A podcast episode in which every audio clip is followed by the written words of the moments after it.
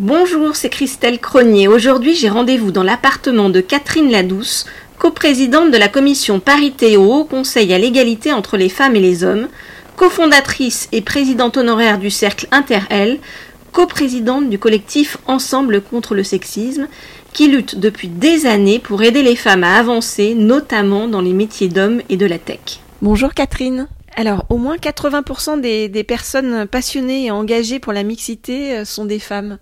Où sont les hommes, Catherine? C'est justement la question et le problème. Et en effet, euh, que les femmes soient engagées pour la mixité, je dirais c'est peut-être euh, un peu naturel parce qu'elles vivent au quotidien euh, bah, les difficultés que, peuvent affronter les femmes parce que justement elles sont dans un environnement parfois qui n'est pas mixte et elles n'ont pas, elles ont le sentiment de pas avoir les mêmes chances que les hommes. Mais il est clair que l'enjeu de la mixité, c'est pas un enjeu de femmes, c'est un enjeu pour la société et il faut absolument convaincre les hommes. Et c'est vrai que on a des hommes convaincus, il hein, faut être quand même optimiste, mais ils sont peut-être pas assez nombreux ou certains n'ont même pas pris conscience de l'importance de cette bataille pour la mixité. C'est ce que j'allais vous demander. En fait, quelles sont les, raisons du manque euh, d'engagement euh, des hommes? Donc, vous, vous avez commencé à me dire l'ignorance pour certains, et quoi d'autre? En fait, tout vient de l'éducation. Alors, je crois qu'aujourd'hui, euh, les hommes ont peut-être plus, plus conscience de l'importance justement de la mixité, enfin même, on dirait, de la parité, de l'égalité en fait qu'il y a quelques années.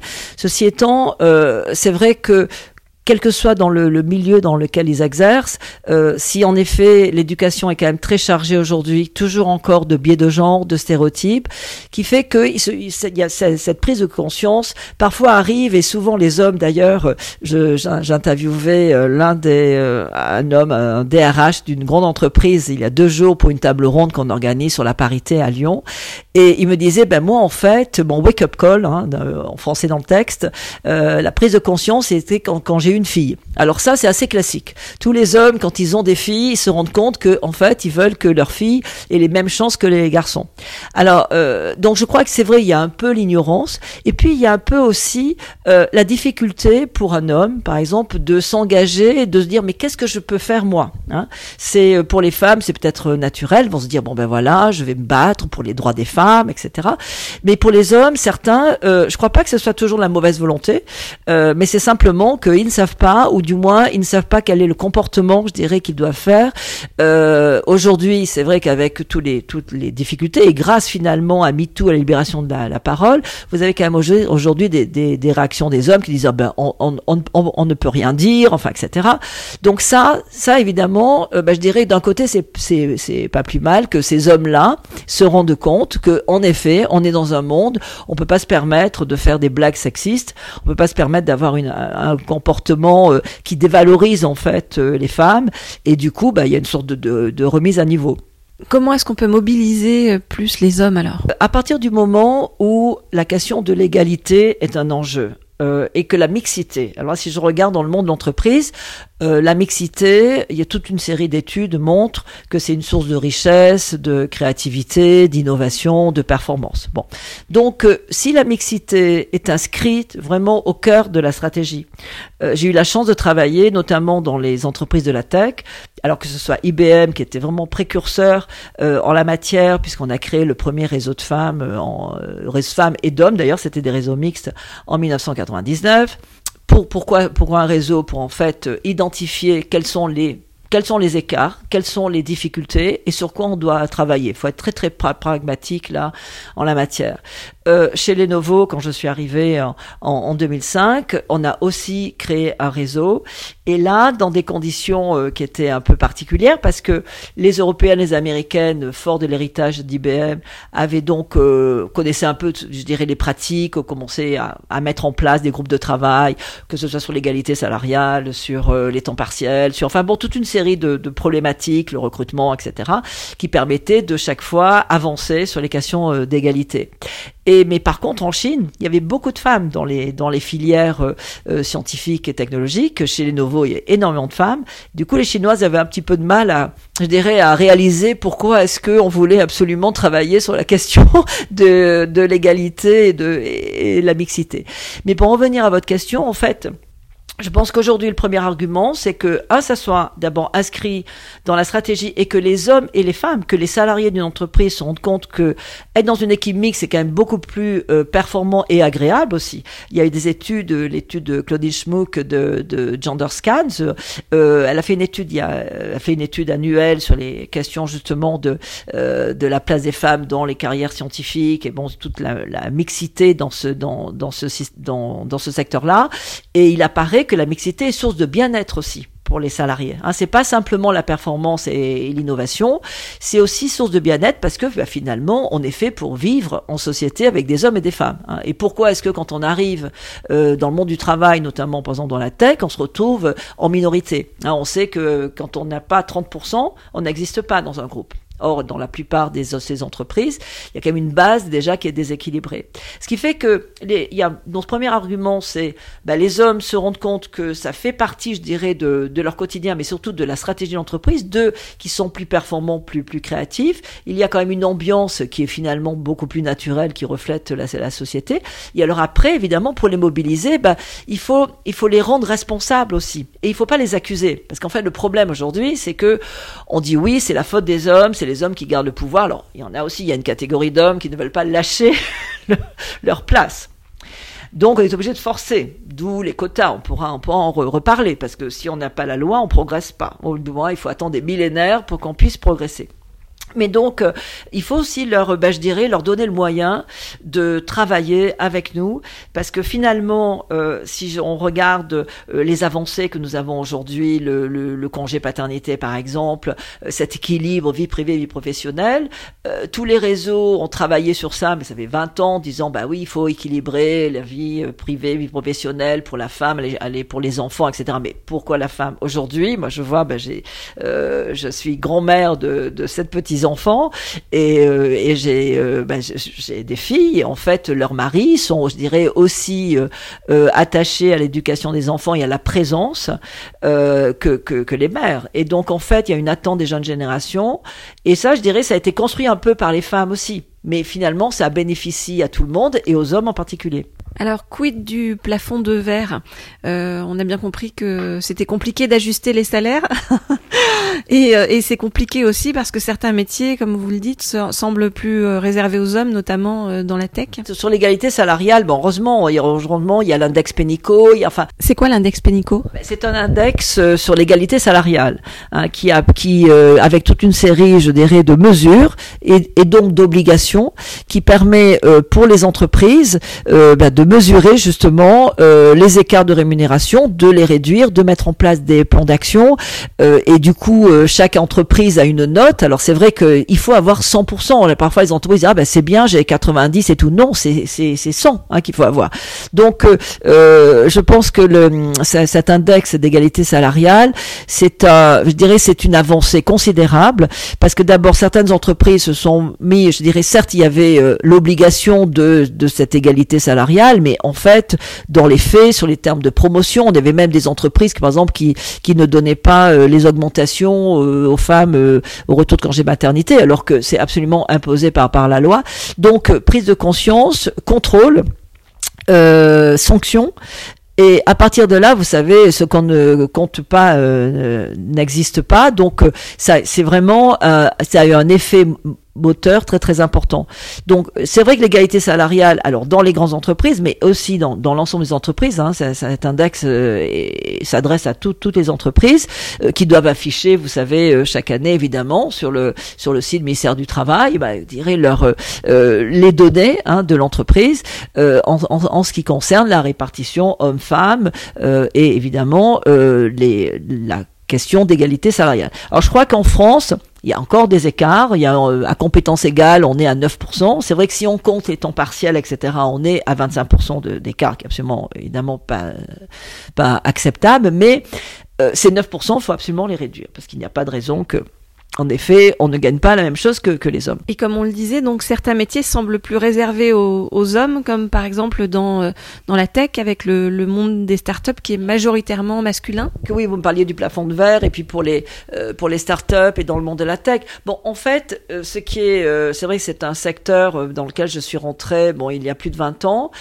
il faut savoir que dans les années 60, par exemple dans l'informatique, il y avait toute une série de femmes qui étaient à la tête, c'est des femmes qui étaient très très innovantes, euh, Ada Lovelace, enfin bon, toutes ces femmes dont on parle et, et qui aujourd'hui on dit mais ah, elles n'ont pas été tellement visibles et surtout mais elles ont elles ont disparu. Et, et c'est vrai que euh, à partir du moment où l'informatique est devenue, je dirais, le nerf de la guerre, hein, bah, les hommes s'en sont emparés. Donc, euh, donc euh, IBM, si on prend l'exemple d'IBM, et comme toutes les, grandes boîtes, euh, ont beaucoup de mal finalement, ont eu beaucoup de mal à faire venir des femmes parce que, ben, pourquoi? Parce que finalement il y avait cette image très masculine. Alors à l'époque, il y a 20 ans, c'était l'homme en bleu et donc c'était vraiment des visages masculins et du coup ça n'attirait pas les femmes. Aujourd'hui, la problématique c'est l'image un peu du geek et est-ce qu'en fait on a, bon, est-ce que les femmes ont envie d'être associées à cette image-là? Donc il y a vraiment un travail très important. Alors qui est fait par les entreprises? Parce que les entreprises de la tech ont bien compris que c'était indispensable d'avoir des, des, équipes mixtes, de faire venir des femmes. Les femmes restent en minorité. C'est vrai qu'en gros, vous avez 30%, euh, 30 euh, à 35% dans le, dans le vivier, on peut dire, hein, dans, les, bon, dans, dans la base des femmes. On arrive peut-être parfois à 40%. Euh, mais on n'arrive pas à, à 50%. Mais euh, ce qui est intéressant dans, ces boîtes-là, c'est que justement, fort de ce déséquilibre, elles ont été les premières à prendre conscience de l'importance de faire venir des femmes, euh, et pour des raisons de performance, de créativité, d'innovation, mais aussi, par exemple, si on parle d'intelligence artificielle, je dirais, il est clair que les algorithmes, s'ils sont façonnés par des hommes, ben, on va se retrouver avec tout, toute notre vie va être gérée par l'intelligence artificielle, fait par des hommes. Donc, nous avons, nous, tout un travail au sein du Cercle Interrel, euh, qui est un réseau, deux réseaux d'entreprises dans le secteur scientifique et technologique que j'avais cofondé euh, quand j'étais chez IBM, donc il y, a, plus de 20 ans, où en fait on échange nos bonnes pratiques, et ce sont vraiment des entreprises, euh, que ce soit Dassault Systèmes, SAP, donc IBM, Lenovo, bien sûr, Engie, Orange, bon, toute une série d'entreprises qui sont vraiment très engagées depuis longtemps et qui en fait vraiment mettent en place des pratiques pour à la fois attirer les femmes, mais l'enjeu c'est de les retenir. En fait, il y a une étude qui montre que les femmes à 40 ans euh, partent plus facilement dans ce milieu-là, parce qu'à un moment donné, ben, elles en ont marre d'être dans un environnement masculin, même s'il y a des politiques, je dirais presque de, en faveur de leur, de leur carrière. Ben, je dirais ce déséquilibre euh, peut être ressenti de façon, de façon négative. Et donc, euh, il y a vraiment des efforts redoublés dans ces entreprises-là. Alors, c'est vrai, ce qui est, ce qui est un peu navrant, c'est de se dire, bah tiens, voilà, les jeunes entreprises, les startups, elles vont pas reproduire le modèle des grandes entreprises. Hein. Donc, euh, et en fait, on se rend compte qu'en effet, les patronnes de start-up dans, dans la tech, ben, ce sont surtout des patrons. Et, et donc là, c'est un enjeu majeur aujourd'hui, euh, vital. Et d'ailleurs, ben, le, le, Haut Conseil à l'égalité, là, que, donc que j'ai intégré il y a, il y a quelques mois, euh, nous allons travailler sur le sujet de, des femmes et, et du numérique. Parce que, alors, il y a déjà énormément d'initiatives, mais je pense qu'aujourd'hui, on stagne. Le nombre de femmes ingénieures, on est à 24% euh, de femmes euh, diplômées ingénieures. Bon, alors, on peut être dans des métiers de la tech sans être obligatoirement ingénieur. Hein, regardez toutes ces les écoles, que ce soit l'école 42, avec quand même une politique faite par Sophie Vigère qui est très très euh, proactive et qui permet de faire venir des femmes. Enfin, il y a toute une série, il y a plein d'initiatives aujourd'hui, même pour les femmes en reconversion, c'est ce que fait Bécontech. Enfin bon, ça c'est formidable, mais je dirais, on arrive quand même tout toujours à, euh, à ce déséquilibre avec les jeunes filles qui vont choisir d'autres filières que la filière scientifique et technologique. Et moi, je dis toujours, la, la désaffection des femmes dans la tech, c'est pas une fatalité, parce a eu la chance de travailler dans un milieu international. Vous allez en Inde, vous allez en Chine, vous allez en Asie, vous allez même au Moyen-Orient, peut-être pas toujours pour des bonnes raisons, mais euh, il y a plein de femmes dans ces métiers-là, qui sont rémunérateurs, qui sont vraiment les métiers du futur. Et l'enjeu, c'est de, ben, faire en sorte que depuis l'éducation, notamment la France, doit absolument mettre en place toute une série de mesures pour inciter les, les jeunes filles à choisir ces filières dans lesquelles elles vont faire des carrières, euh, je dirais, tout à fait formidables. Et en même temps, c'est absolument indispensable pour l'avenir de la société. Si on veut avoir un monde façonné par les hommes, on continue comme ça. Mais j'ai vu des chiffres qui font peur finalement, euh, rien que dans les mentalités. Par exemple, il y a 41% des Français qui considèrent que les femmes ne sont pas aussi douées que les hommes pour travailler dans la tech. Ça, écoutez, c'est vraiment, quand on parle des biais de genre, quand on parle de, des stéréotypes, ben c'est ça. Pourquoi est-ce qu'on va considérer que les femmes ne sont pas faites pour, travailler dans la tech? Je dirais, qu'est-ce qui fait que dans notre cerveau, on ne serait pas intéressé? Mais c'est simplement dès le début, je dirais, ça commence dès, dès, dès la maternelle, euh, les études montrent que justement les tout petits, euh, il n'y a pas de stéréotype, il n'y a pas euh, de façon, euh, disons, innée de dire, ben non, ils sont pas intéressés à construire quelque chose, à, être, disons, dans une dans une optique qui sera en effet plus technique que qu'autre. Et, en fait, je crois que ça, c'est vraiment, on est dans un, ben dans, dans, dans les impressions, dans les, dans ce, dans cette influence finalement culturelle qui fait que on va cloisonner, on va dire, ben, les femmes, elles sont, comme elles sont mères, alors elles vont aller dans les métiers du soin, hein, et puis les hommes, n'est-ce pas, ils conduisent des camions, donc euh, le garçon, il va avoir son camion pompier, les tracteurs, etc. Donc ça, c'est, je dirais, c'est dans l'imaginaire, mais malheureusement, c'est un imaginaire qui est, qui, qui, qui correspond, c'est vrai, à la réalité du ressenti, et du coup, il y a un travail énorme sur les métiers genrés. Vous savez qu'il n'y a que 18% de métiers mixtes. C'est quand même incroyable. Et il y a eu toute une série de politiques sur la, sur la mixité des métiers, mais en fait, on n'avance pas. Hein. Regardez, les, il y a très peu d'hommes qui sont sages-femmes, parce que d'abord ça s'appelle sage-femme. Hein euh, bon, dans le, vous voyez, tous ces euh, euh, les professeurs des écoles aujourd'hui, ce sont que des femmes. Donc il y a toute une série de métiers féminisés qui sont donc dévalorisés. Donc, hein, c'est ça, parce qu'en fait, il y a beaucoup de femmes, les salaires sont inférieurs, et, et du coup, on se retrouve avec euh, une dichotomie qui est absolument, enfin, absolument, je dirais, inacceptable. Et en fait, parce qu'on est dans une société où les métiers sont très genrés. Euh, je reprends l'exemple de la Chine ou dans d'autres dans d'autres continents, euh, dans les pays de l'Est aussi, ça c'est un peu l'héritage du communisme où les métiers sont beaucoup moins genrés où en fait euh, bah, une femme ou un homme va exercer les mêmes les mêmes travaux et à partir de là bah, il y a une influence qui fait que une petite fille elle va elle va se dire bah oui moi je peux faire ce travail là je peux être dans le bâtiment je peux conduire euh, un tracteur etc et donc plus on va multiplier les rôles modèles plus je dirais les, les filles vont se sentir à l'aise dans les métiers masculins. Mais il faut faire aussi le, le contraire. C'est-à-dire que qu'il y ait des hommes euh, qui reviennent en fait. Parce que regardez si on prend l'exemple de, de l'école avant c'était l'instituteur Hein, c'était, il était parce que c'était un métier tout à fait valorisé, alors que c'est tellement important. Hein, les, professeurs des écoles, on met nos enfants, et donc c'est absolument essentiel. Et les enfants, ils ont comme euh, comme représentativité toujours une femme. Ils n'ont pas des, pas, pas des hommes. Donc tout, tout ceci, c'est vraiment, euh, c'est pour ça que, que la question de la mixité, je dirais, c'est vraiment un enjeu euh, absolument démocratique, hein, euh, vital, et en même temps, c'est euh, la, mixité, c'est vraiment la garantie justement de, ben, je dirais, de, la décision publique, de, ben, je dirais, de, du bien-être dans, dans la société, et puis de, ben, du, du, fait qu'il y a un épanouissement des hommes et des femmes ensemble. Et en, en effet, c'est ensemble. C'est pas simplement les femmes d'un côté, les hommes de l'autre. Vous, Catherine, quelles sont les femmes chefs d'entreprise que vous admirez particulièrement? Alors pas uniquement dans la tech, hein, vraiment au sens général. Il y en a quand même pas mal, heureusement. Hein. Euh, bon, moi je citerai Mercedes Serra, par exemple, euh, qui est euh, qui qui est une femme qui qui est montée, qui a créé sa entreprise, qui est bon, qui qui et qui en même temps, je dirais, a pu, bah, elle a eu des enfants. Enfin, je dire, il faut pas, il faut pas se sacrifier aussi. Hein, je pense que c'est important. Euh, bon, aujourd'hui, on a quand même des, des, des femmes à la, à la tête de, euh, je pense à Marie-Christine Saragosse par exemple. Hein, bon, des, des, femmes dans les médias, Delphine Ernotte, on a on a Sybille Veil. Donc, vous voyez, dans, dans ces grandes, voilà, dans les que ce soit France Télévisions et tout on a des femmes à la tête. Euh, aujourd'hui, on a euh, Stéphane Palès, par exemple, euh, un Française des Jeux, euh, Christelle Edelman chez Orange. Euh, ce qui est bien, c'est que on a on, peut citer des noms. Il y a quelques années, on était là, bon, en fait, elles sont où, où ces femmes à la tête de ces grandes sociétés? Donc, euh, moi, les femmes qui m'ont inspirée, moi, j'ai travaillé, euh, j'ai une présidente femme, j'ai beaucoup apprécié travailler avec elle, à ses côtés.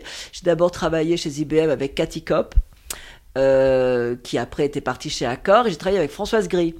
Et le fait d'avoir une présidente femme, euh, j'ai trouvé ça, je veux dire qu'il y avait une complicité aussi beaucoup plus forte tout en étant, j'ai beaucoup apprécié travailler auprès de présidents hommes, hein, mais quand on dirige la communication, on est vraiment dans un rôle aussi de conseil et au cœur, je dirais finalement, de l'influence, hein, c'est quand même notre métier.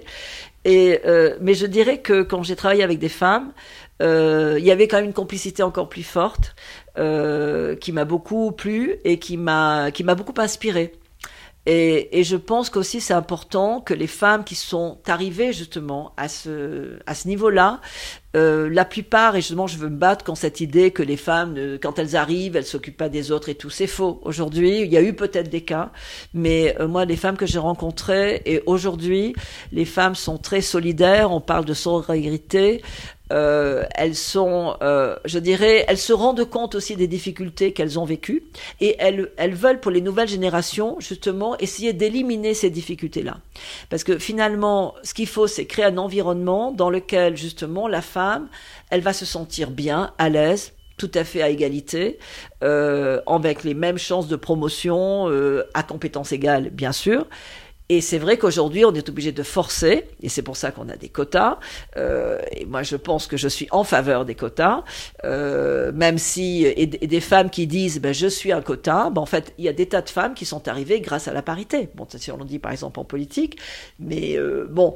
Euh, et je crois que ça, c'est, il faut se dire que malheureusement, on est obligé d'en passer par la loi pour parfois ben, aller aller plus vite parce que naturellement, l'évolution ne se fera pas naturellement ou non, ça prendra des siècles, hein, parce que les hommes se cooptent entre eux, etc. Donc ça, c'est un débat sur lequel je pense il faut avancer et se dire que les quotas, c'est un moyen, je dirais, euh, c'est pas une finalité, mais c'est un moyen indispensable pour atteindre ces objectifs. Est-ce que vous pouvez m'expliquer euh, ce qu'est euh, au fond la loi Marie-Pierre Rixin dont on, a entendu évidemment beaucoup parler et ce qu'elle a apporté? La, loi qui a été euh, donc votée le 14 décembre dernier est, un, est une avancée majeure. Et c'est vrai que bon nous avons beaucoup travaillé nous dans les dans les réseaux féminins dans lesquels je, je, travaille que ce soit Tougap qui est un, un, collectif qui regroupe des réseaux publics et privés au cercle Interrel auprès de Marie-Pierre Rixin qui est une femme je dirais formidable très engagée, mais qui s'est beaucoup battue parce qu'il y avait beaucoup de résistance. Hein. Et en fait, elle a, comme elle dit, certes, on parle beaucoup de son article phare qui est bon les 30% euh, de femmes dans les dans les instances euh, dirigeantes et qui a déclenché évidemment toute une série de commentaires et autres. Mais ce qui est intéressant dans sa loi, c'est que c'est vraiment une loi d'accélération de l'émancipation et de, l'émancipation des femmes, de l'autonomie économique des femmes. Comme par exemple qu'on verse le salaire Hein, sur un compte qui appartient à une femme. Moi, je dois vous dire que on peut se dire, mais ça me semble évident. Mais nous, on est dans un milieu où on a la chance, en effet, que c'est évident, ce qui n'est pas le cas partout.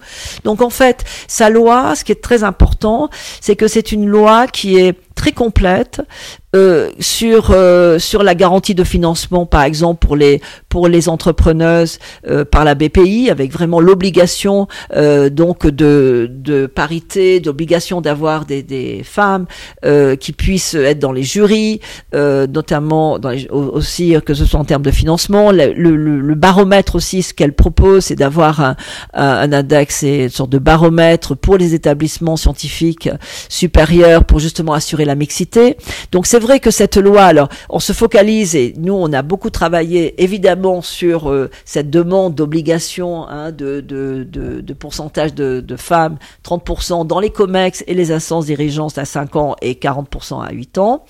Euh, et on a d'ailleurs, par exemple, fait un groupe de travail au sein du cercle Interrel avec des grandes entreprises, EDF, euh, Renault, enfin, qui je dirais, euh, évidemment, sont passibles de cette loi, hein, puisque c'est euh, le seuil des, des 1000 salariés, elles ont plus de 1000, 1000 salariés.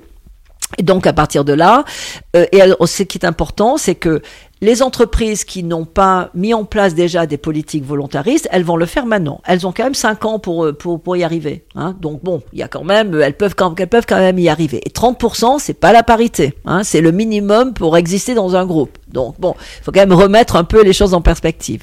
Mais euh, ce qui est intéressant aussi, c'est que la, la loi euh, inspire, je dirais, et donne un cadre pour les autres entreprises, parce qu'il y a eu beaucoup de débats et beaucoup de critiques sur le fait qu'il y ait ce seuil de 1000 salariés, parce que ça représente que 30% d'entreprises en France, il y a énormément de petites entreprises.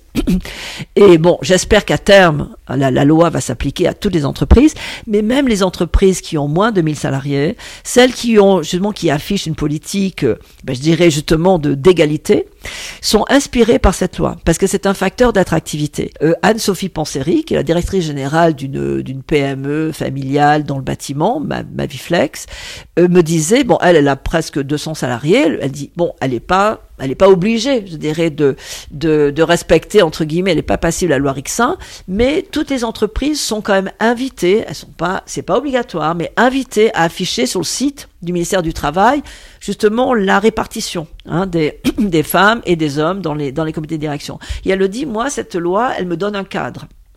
Elle m'inspire. Et en fait, elle me donne aussi presque une légitimité d'action sur une politique volontariste euh, de, disons, d'égalité, de, mixité. Euh, les Novo France, euh, autre exemple, qui est présidé par un homme, les Novos, c'est 300 personnes.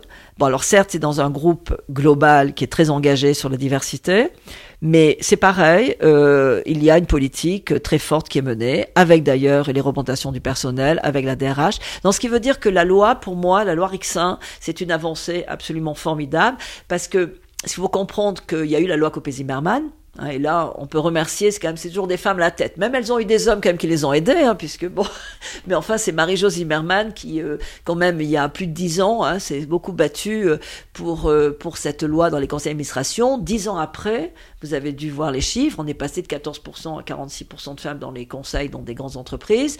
Bon, je dirais, c'est passé aujourd'hui. Il y a eu un peu des hommes qui disent ah ben non, je n'ai pas le bon genre pour entrer dans un conseil. Ben, finalement, des femmes sont arrivées et évidemment, au niveau des conseils, la France est un peu championne, puisqu'on est parmi les pays où on a le plus de femmes dans les CA. En revanche, le ruissellement attendu, terme extraordinaire, n'est pas arrivé. Hein. Pourquoi? Ben Parce qu'en fait, au niveau des COMEX, même avec un CA féminisé, au niveau des COMEX, on se retrouvait avec toujours euh, une proportion d'hommes plus importante. Alors c'est plus compliqué, c'est vrai, parce que c'est pas comme les CA où il y a un mandat et donc le mandat s'arrête et du coup on peut rechoisir une personne qui est élue. Euh, là, bah, il y, a des, y a des techniques, parfois on élargit le comité de direction, mais après tout, pourquoi pas Hein, au lieu de passer à 12, on va aller à 15 pour faire venir plus, de femmes. Euh, c'est vrai qu'on va, on va pas tuer un homme pour mettre une femme.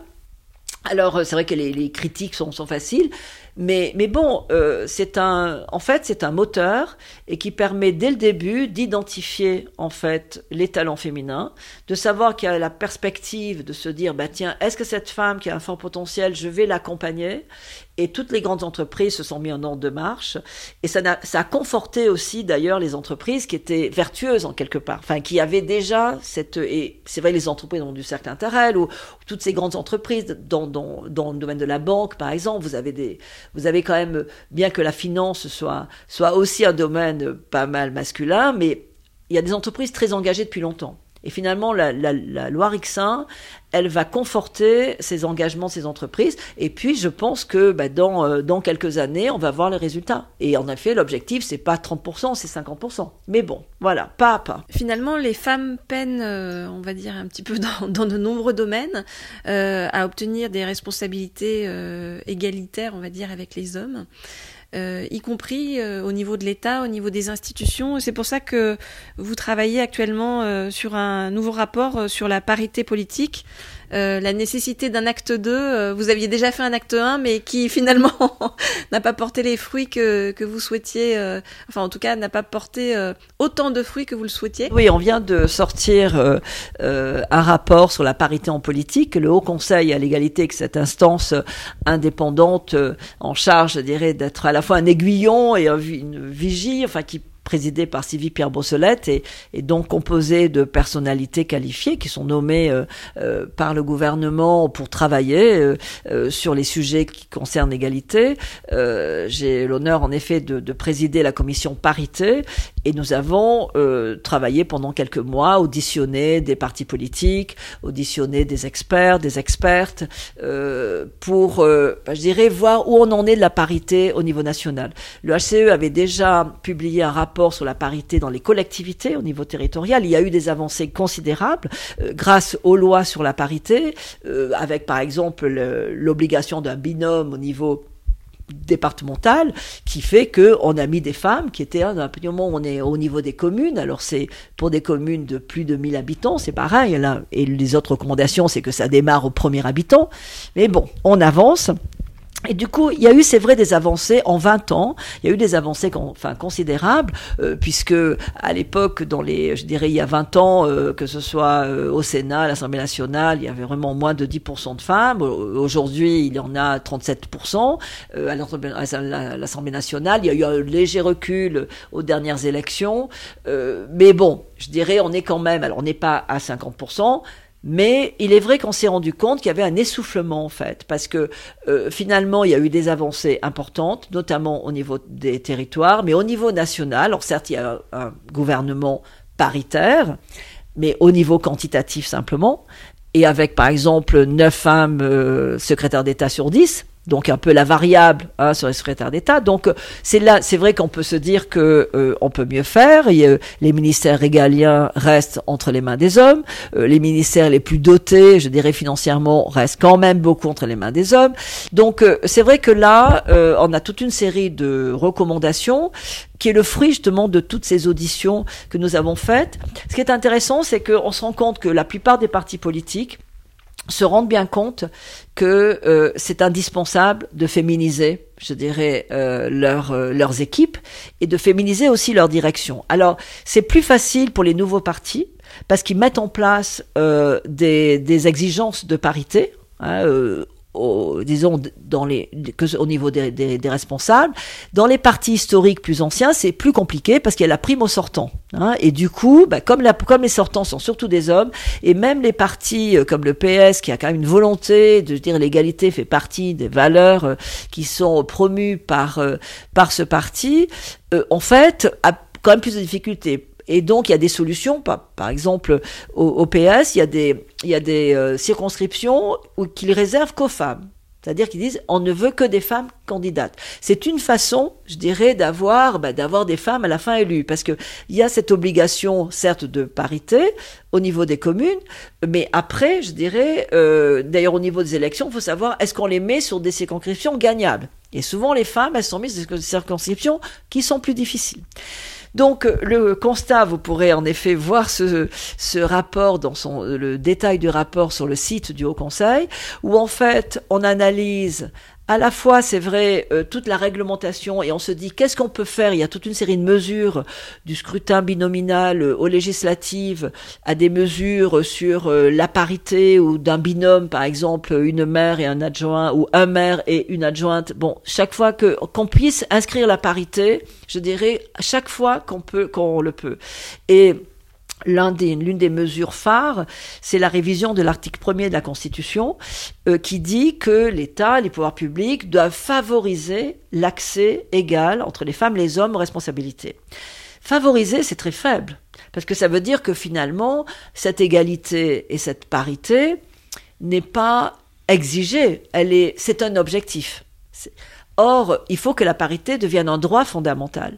Et à partir de là, nous, nous, nous, demandons, et il y a eu un écho favorable, nous avons rencontré la présidente de l'Assemblée nationale, le président du Sénat, nous avons rencontré les partis politiques et un certain nombre de, de, de, juristes aussi, évidemment, qui nous ont accompagnés dans cette réflexion.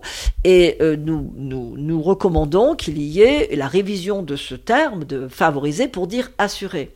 Et pourquoi Pour justement faire en sorte que la parité soit un droit fondamental, qui est une obligation de résultat. Et alors, euh, le deuxième volet de toutes les mesures, en fait, on a une série de mesures. Les mesures, disons, lourdes, qui sont dures, si on peut dire, sont des mesures contraignantes, euh, qui, passent par, qui peuvent passer par la loi. Et puis les mesures souples, mais qui sont très importantes, qui sont sur la culture, en fait. Il est vrai qu'on se rend compte, bon, le sexisme, et, là c'est aussi un élément très important. Moi j'ai beaucoup travaillé, euh, euh, je dirais, pour lutter contre le sexisme, notamment dans les milieux très masculins, hein, puisqu'il y a une domination d'un genre sur l'autre, et, du coup il y a un sexisme ambiant, ordinaire, invisible. Euh, en même temps, euh, il y a aussi, disons, le sexisme, il est sous toutes ses formes, hein, depuis euh, la petite blague à la machine à café, jusqu'à bah, évidemment le féminicide et les choses horribles que nous que nous vivons en France et ailleurs. Et, du coup, dans le milieu politique, le sexisme est l'un des obstacles majeurs, en fait, à, l'entrée des femmes en politique. Hein. Elles sont, et là on a toute une série d'exemples, on fait une analyse, évidemment, vous voyez, qui sont, elles sont invisibilisées, euh, elles, quand elles prennent la parole, elles sont pas écoutées. Enfin, il y a toute une série d'exemples qui montrent que euh, être euh, femme en politique, c'est encore plus dur que dans les entreprises, parce qu'en entreprise, on a des garde-fous, on a des, des codes de bonne conduite. Ah, je dirais qu'en politique, c'est peut-être pas souvent le cas. Et du coup, euh, il y a toute une série de recommandations, de formation en fait, euh, d'accompagnement des femmes, de bah, évidemment d'une, par exemple, Laurence Rossignol propose qu'il y ait un code de déontologie et qui est, euh, et nous nous proposons qu'il y ait par exemple une, une autre instance transpartisane, parce que c'est vrai que un parti qui va juger avec l'affaire Cadnas, enfin bon, à la fois juger parti, enfin toutes ces.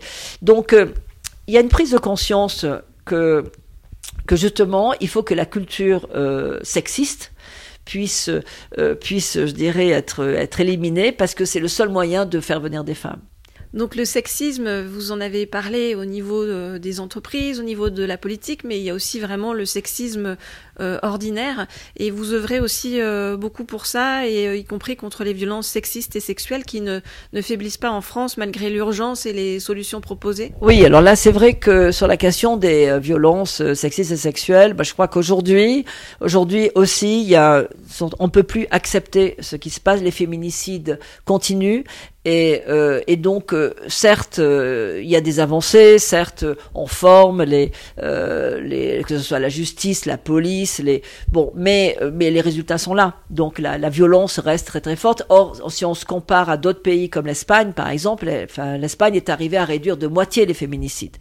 Donc c'est en effet sur la feuille de route, évidemment, ça a été sur la feuille de route de tous les ministres qui, qui sont qui sont passés en charge de l'égalité, Elisabeth Moreno, aujourd'hui Isabelle Roth euh, et nous, évidemment, les, je dirais les, les, les, personnes de la société civile, nous militons euh, pour qu'il y ait plus de plus d'investissements. On demande un milliard pour les pour euh, justement pour lutter contre les violences, pour qu'il y ait plus de formation, pour qu'il y ait des tribunaux spécialisés. Euh, donc aujourd'hui, ce n'est pas ce n'est pas encore, euh, je dirais, à l'ordre du jour euh, malheureusement.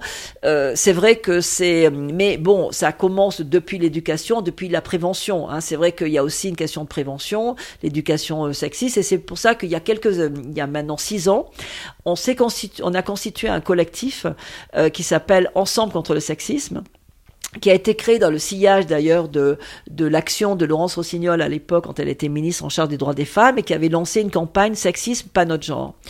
Et elle avait eu cette idée de réunir des associations qui travaillaient pas du tout ensemble, des associations très féministe sur le terrain, en charge des droits fondamentaux, euh, la Fondation des femmes par exemple avec Anne-Cécile Melfer, donc euh, sur les vraiment sur euh, sur les violences, euh, le planning familial, excision, parlons-en, et puis des réseaux professionnels comme le mien, le Cercle Interrel ou Femmes Ingénieurs. Et en fait, on s'est rendu compte que on travaillait ensemble, mais un peu dans nos couloirs de nage, on travaillait ensemble avec un obstacle qui était l'obstacle commun, qui était le sexisme. Hein. Qu'est-ce qui entrave en fait euh, la liberté des femmes? Qu'est-ce qui euh, va les empêcher de choisir tel ou tel métier? Qu'est-ce qui euh, va les empêcher de, bah, faire des choix, de pouvoir évoluer comme elles le souhaitent, de s'habiller comme elles le souhaitent, etc. C'est toujours le sexisme. Et du coup, nous avons décidé de lancer un premier. On a commencé à travailler ensemble et puis on a fait un premier événement, on a dit on va créer la journée nationale contre le sexisme. Alors aujourd'hui, on en est à la sixième, et du coup, nous avons organisé le 25 janvier dernier euh, donc la, la, sixième journée nationale contre le sexisme sous la forme d'un procès. Donc nous avons fait un procès fictif où le sexisme était au bon des accusés. Et du coup, nous avons donc jugé le sexisme euh, au regard euh, bah, de, disons, de à la fois de tout ce que le sexisme peut peut engendrer, hein, qui tue le désir, tue. Et nous avons fait une campagne d'ailleurs qu'on peut retrouver sur notre site.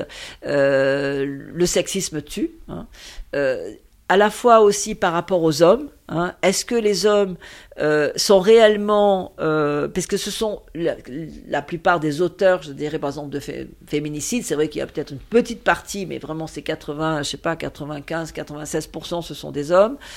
Euh, donc, sans, mais sans aller même jusqu'au féminicide, il est clair que le sexisme est le plus souvent porté par les hommes que les femmes. Donc, à partir de là, est-ce que les hommes ont vraiment la volonté Hein, de, bah, de combattre peut-être cette aspiration naturelle qui est qui dévalorise le, le, genre qui, qui n'est pas le sien. Et puis un troisième sujet qui est le sexisme dans les institutions, le sexisme en politique. Et, euh, et, donc nous avons réuni euh, euh, près de, de, de, 600 à 700 personnes en distanciel et en présentiel, le tout clôturé par Isabelle Rome. Et en fait, et c'était dans le cadre de, de, aussi des, des, des 10 ans du Haut Conseil qui vient de faire paraître un rapport sur le sexisme et avec un baromètre organisé par Viavox et qui donne des, des données euh, assez alarmantes qui montrent que, euh, bah, que le sexisme, notamment dans les jeunes générations et les jeunes hommes, reste encore très très important. Et en fait, ce qui se passe, c'est qu'on a l'impression que les, les, les, limites sont chaque fois encore plus loin de d'acceptabilité de choses que nous nous considérons inacceptables. Euh, qui fait que euh, est-ce qu'en effet on considère que tel comportement est sexiste? Oh ben non, en fait, non, ce, non, on n'est pas sexiste. Et donc ça, c'est quand même très grave parce que c'est vraiment euh, à la base il faut que éduquer justement euh, les jeunes garçons euh, à, euh, à, se dire ben ça non ça je peux pas le dire ça je peux plus le dire hein. Ou ça ben non il faut et, je pense que malheureusement ce baromètre nous, ben, nous nous interpelle et nous dit ben voilà il faut quand même continuer. C'est vraiment un enjeu absolument vital. Donc cette journée nationale ça permet en fait pourquoi une journée nationale? Ben, ça permet d'attirer l'attention Hein, sur euh, sur la question du sexisme. Et vous savez aujourd'hui, par exemple, bah, le, même jour, il y a eu euh, cette initiative qui s'appelle Stop au sexisme, qui réunit aujourd'hui il y a 150 entreprises qui ont signé, je crois, cet engagement et en fait, bah, qui travaillent sur des pratiques. Et, et le sexisme, c'est à la fois le sexisme invisible, ordinaire, mais c'est aussi des violences. Vous savez que par exemple, maintenant, de nombreuses entreprises ont euh, ont vraiment développé une politique de prévention et de et d'accompagnement pour les femmes victimes de de violences euh, familiales. Ça c'est relativement nouveau. Enfin, parce qu'on dit toujours, bah c'est, vous savez, euh, secteur privé, professionnel, non, les entreprises, on s'en occupe pas. Mais non. Et aujourd'hui, les entreprises mettent en place des cellules euh, d'accompagnement parce que c'est, en effet, c'est devenu un sujet pour elles. Et avec le télétravail, c'est aussi un autre sujet, mais avec le télétravail, c'est aussi ça a creusé les inégalités et en même temps ça a été un creuset pour les violences aussi domestiques. Donc c'est vraiment un sujet aujourd'hui euh, pour, pour toute la société et les entreprises euh, doivent prendre ceci aussi à bras le corps parce que ça concerne le, bien-être de leurs salariés. On a bien compris que les limites euh, du, sexisme n'étaient pas forcément simples à, à, dresser, à tracer pour tout le monde. Euh, pour autant, euh, c'est vrai que euh, on voit bien que le sexisme ben, casse beaucoup de choses, y compris le, le, talent, la créativité. Euh, on dit que s'il y avait plus de femmes dans le système, euh, ça, apporterait beaucoup pour le PIB euh, du pays. Il y a le Boston Consulting Group qui a publié une étude qui montre que lorsque les hommes sont engagés pour la mixité, 96% des entreprises progressent contre 30% seulement quand les hommes restent en marge. Est-ce que vous pouvez nous dresser un bilan toutes ces études, euh, il y a eu, vous, vous, citez le BCG, il y a eu l'OCDE, il y a McKinsey qui faisait une étude Women Matter aussi euh, très, enfin très, je dirais euh, parlante, qui montre que, on en revient sur la question de la mixité, que la mixité c'est une source de performance, d'attractivité, euh, les personnes vont révéler leurs talents. C'est absolument indispensable que les hommes soient partie prenante, je dirais, de cette, cette bataille. Donc euh, toutes les études le montrent déjà, il y a un premier point qui est la mixité est source de performance, de créativité, d'innovation. Pourquoi? Parce que euh, il est important qu'il y ait des personnes. Et je dirais au-delà de la mixité, c'est même la diversité. Hein, c'est que autour de la table, quand il y a un problème, si vous regardez le problème tous de la même façon, parce que vous avez été, vous avez le même genre, euh, vous venez du même milieu socioculturel, vous avez fait les mêmes écoles, bah, il est clair que vous serez pas tellement innovant. Euh, si vous avez autour de la table des personnes qui viennent d'horizons divers, de nationalités diverses, de formations diverses et de genres différents, euh, il y aura quand même une perception du problème qui sera du coup par différents aspects. Et du coup, on est, on est beaucoup plus innovant. Donc euh, ça, je dirais aujourd'hui, euh, toutes les études, de faire un bilan, c'est bon, ce serait présomptueux. Je dirais que on a, on a peut-être, on est, ce qui est positif, c'est que toutes les études, je dirais, montrent justement l'importance de cette mixité. Et du coup, euh, on n'est plus obligé de démontrer que c'est important de travailler pour cette mixité, je trouve. Enfin bon, je trouve qu'on a quand même énormément progressé depuis 20 ans, quand moi j'étais aux manettes euh, en créant le premier réseau de femmes chez IBM, où là quand même il fallait vraiment expliquer que c'était important qu'il y ait des femmes qui rejoignent les équipes. Alors après, euh, en effet, les 30%, il faut qu'il y ait vous dites il y a 30, 30, 30% d'hommes. Quand les 30% d'hommes sont, engagés pour la mixité, bah, ça a évidemment un impact sur euh, sur le, la performance de l'entreprise. Bah, c'est pas de toute façon dans les entreprises il y a des hommes et des femmes. Surtout dans les entreprises où il y a un déséquilibre et qu'il y a plus d'hommes, il est clair que si les hommes ne sont pas engagés et que la bataille la mixité est simplement je dirais prise en main par par les femmes, bah, je dirais cette bataille. Enfin c'est un peu le euh, lapin qui qui est dans son euh, qui, qui tourne tout tourne tout seul euh, ben on, enfin on n'avance pas. Donc euh, il est clair qu'il faut c'est une c'est un je dirais un enjeu de société c'est l'enjeu de l'humanité. Et à partir de là je dirais qu'aujourd'hui il faut justement on en revient à la première question aujourd'hui il faut que les hommes sont convaincus mais surtout sache quoi faire et comment participer à cette bataille.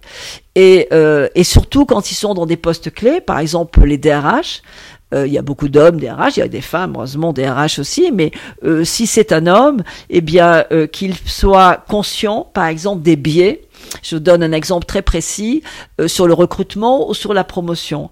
Euh, nous avions à l'époque un DRH euh, anglais chez Lenovo qui formait justement ses, ses équipes en disant faites très attention quand vous allez proposer un job à une femme, elle va pas vous dire oui tout de suite. Hein. Elle va attendre, euh, elle va peut-être en parler avec son mari, euh, elle va se dire mais est-ce que je suis capable euh, Je n'ai pas, vous connaissez, je n'ai pas toutes les compétences, je coche pas toutes les cases, etc. Vous allez proposer le job à un homme, c'est vrai que naturellement dire ben oui bien sûr je vais le prendre. Hein. Et ça, si vous n'avez pas été préparé ou formé, vous allez dire bah tiens finalement elle a pas l'air d'être tellement enthousiaste. Donc, et ça, je vous parle de, vous voyez, c'était il y a, il y a au moins 10 ou 15 ans. Alors je pense qu'aujourd'hui, que ce soit en matière de recrutement ou de formation, euh, euh, les, hommes qui ont évidemment toutes les clés en main, parce qu'ils sont quand même plus nombreux encore dans des postes de pouvoir, il faut qu'ils puissent inscrire sur l'agenda cette question de, de, de, la mixité. Et donc mettre en place à la fois des pratiques, mais c'est pas que des pratiques, hein, c'est pas simplement de dire ben, pour chaque candidat il faut avoir une femme un homme, ça c'est un peu basique, mais bon, il y a encore des entreprises qui ne le font pas. Euh, je me rappelle d'une d'une réflexion de Michel Landel qui a été vraiment euh, assez remarquable, vraiment remarquable et très précurseur et pionnier chez Sodexo sur la politique de, de mixité, qui disait moi je suis prêt à geler un poste euh, si je n'ai pas une femme candidate. Il disait ça il y a, il y a, il y a quelques années et c'est vrai qu'aujourd'hui très souvent on dit ah ben non mais c'est urgent, on va absolument trouver quelqu'un. Et du coup, mais oui, mais la règle c'est ça, c'est d'absolument avoir autant de candidates, femmes que hommes. Et, et du coup, par la règle, on arrive et finalement les hommes je dirais, au fur et à mesure, bah, ils se sentent partie prenante, ils se sentent responsables, euh, parce, et puis en, puis en même temps, ils sont, euh, bah, je dirais, ils sont aussi, il faut aussi, enfin, je dirais, c'est à la fois la sanction, parce que bon, par exemple, sur les bonus, hein, il y, a, y a beaucoup d'entreprises qui donnent, euh, qui intègrent la question de la mixité dans les bonus des dirigeants. ça aussi, c'est un bon moyen de les euh, bah, de faire en sorte que la mixité soit à leur agenda. Euh, chez Lenovo, il y avait une initiative intéressante. C'était on a on a créé il y a quelques années le prix du manager de la de la diversité. Et en fait, avec sur une base très à la fois quantitative, hein, combien de personnes, alors la diversité surtout sur le genre, combien de personnes, en effet, femmes, hommes, les promotions, etc. Et puis l'engagement et, la politique qui était mise en place. Et ça a été développé après au niveau européen. Et je trouve que c'est une très bonne initiative parce que d'abord, ça a fait, prendre conscience, et la plupart des managers étaient, enfin, grande partie des managers étaient hommes, évidemment. Euh, disons, il y avait 30% de femmes, hein, donc, euh, et 70% d'hommes. Et en fait, euh, cette prise de conscience était très salutaire parce que finalement, aussi, les hommes ont appris à, formuler, en fait, quel est le constat et à partir de là, qu'est-ce que je peux faire moi Et plus ils vont participer eux-mêmes, plus, ben, je dirais, on va évidemment gagner cette bataille de la mixité. Merci beaucoup Catherine pour votre euh, énergie, votre engagement. Merci euh, de d'aider à défendre les femmes, dont je fais partie aussi. euh, mais euh, mais d'aider à les défendre de, de façon douce, c'est-à-dire euh, d'essayer de retrouver un équilibre entre hommes et femmes sans être dans l'attaque ni d'un côté ni de l'autre. Oui, merci beaucoup. Merci de bah, de partager cette expérience. Moi, je veux dire aujourd'hui, euh, bah, la carrière, ma carrière est derrière moi, hein, puisque je suis, bah, j'ai quitté mon environnement professionnel. Je suis en retraite de, depuis deux ans et engagée euh, maintenant à fond, je dirais, pour euh, bah, pour cette question d'égalité et de mixité. Euh, je suis optimiste parce que je pense que les nouvelles générations, j'ai donc euh, des filles qui, euh, qui font de, de, brillantes carrières, euh, qui, qui, ont donc entre, entre 30 et 40 ans, qui ont des enfants, et je vois aussi comment le partage des tâches est beaucoup plus équilibré hein, qu'à mon époque, euh, l'investissement des parents, des pères, aussi dans, les, dans euh, je dirais, la prise en compte justement de, bah, de la maternité, les congés paternité. Donc, je pense qu'on peut être optimiste. En même temps, faut être très vigilant parce que euh, aujourd'hui, euh, comme disait Simone de Beauvoir, évidemment, dès qu'il y a une crise, bah, je dirais, les, hein, les, les, euh, les, droits des, des, des, femmes sont menacés. Ce qui se passe, on peut pas nier.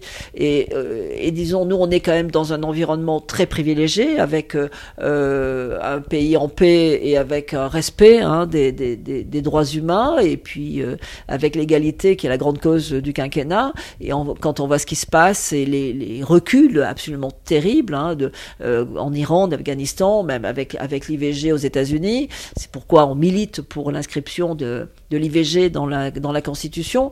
Donc je pense qu'il faut être quand même très vigilant, on peut être inquiet par, euh, par ces droits qui reculent quand, un, quand il y a vraiment une crise politique. Euh, mais en même temps, ce que je voudrais dire aussi aux jeunes générations, c'est de dire nous, on a beaucoup bataillé. Hein, c'est vrai, euh, peut-être les femmes de, de, ma, de ma génération. Euh, Aujourd'hui, je pense qu'il faut rien lâcher et il y a des choses quand même que nous, nous avons acceptées parce que ben voilà on n'osait peut-être pas toujours hein, euh, dire ben non quand même tu dois pas dire ça et tout. Aujourd'hui je pense moi mon conseil pour les, les, jeunes filles et les jeunes femmes c'est de dire vous avez toutes les compétences vous êtes absolument à égalité. Donc n'acceptez pas à un moment donné d'être dévalorisé par votre genre. Euh, donc il y a un seuil d'acceptabilité qui doit être donc il faut absolument pas c'est vraiment la tolérance zéro. Ça c'est quand même important il faut quand même le, le, le rappeler euh, et en même temps, à titre peut-être personnel, moi j'ai eu la chance dans ma carrière finalement de, vous voyez, j'ai pris par exemple 7 ans de congé parental. Oui, bon, donc je suis quand même arrêtée pendant pas mal d'années pour donner naissance à mes filles et puis vivre à l'étranger, euh, accompagnant mon mari dans des dans, dans ses postes diplomatiques où il était. Je suis remis sur le marché du travail et du coup, je considère que j'ai pas fait trop de sacrifices en fait. Et, euh, et, quand on arrive euh, un peu vers dans cette dernière partie de sa vie, euh, c'est important de, faire les choix d'équilibre en fait entre la vie personnelle et la vie professionnelle. Je pense que les jeunes générations, c'est pareil aussi. Elles veulent les femmes, elles veulent réussir, réussir, s'épanouir professionnellement, faire de bonnes études et après faire les métiers qu'elles qu'elles ont choisis. Mais en même temps, elles veulent pas sacrifier, je dirais, leur vie personnelle. Et, et, ça, ben, je dirais, je pourrais que les encourager. Si elles prennent un an de, elles s'arrêtent pendant un an, le, je dirais, le monde ne va pas s'arrêter de tourner. Elles pourront toujours rebondir. Et je pense qu'aujourd'hui, c'est encore plus facile qu'avant. Donc, euh, mon, mon, conseil, c'est ne lâchez rien. Euh, alors, on dit toujours oser, mais c'est vrai qu'on dit, bah, après tout simplement, euh, faites les choix que vous avez envie de faire. Ne vous laissez pas impressionner Hein, par par la jante masculine et, et, on a tout à gagner de travailler ensemble. Merci Catherine, à bientôt. Merci beaucoup Christelle. Le cercle de confiance, le podcast sans filtre qui donne la parole à tous. 100% inspirant, 100% sociétal, 100% optimiste, zéro censure. À retrouver chaque lundi dès 9h sur les différentes plateformes d'écoute Apple Podcast, Google Podcast, SoundCloud, Spotify, YouTube et bien d'autres. Le plein de bonnes ondes pour la semaine.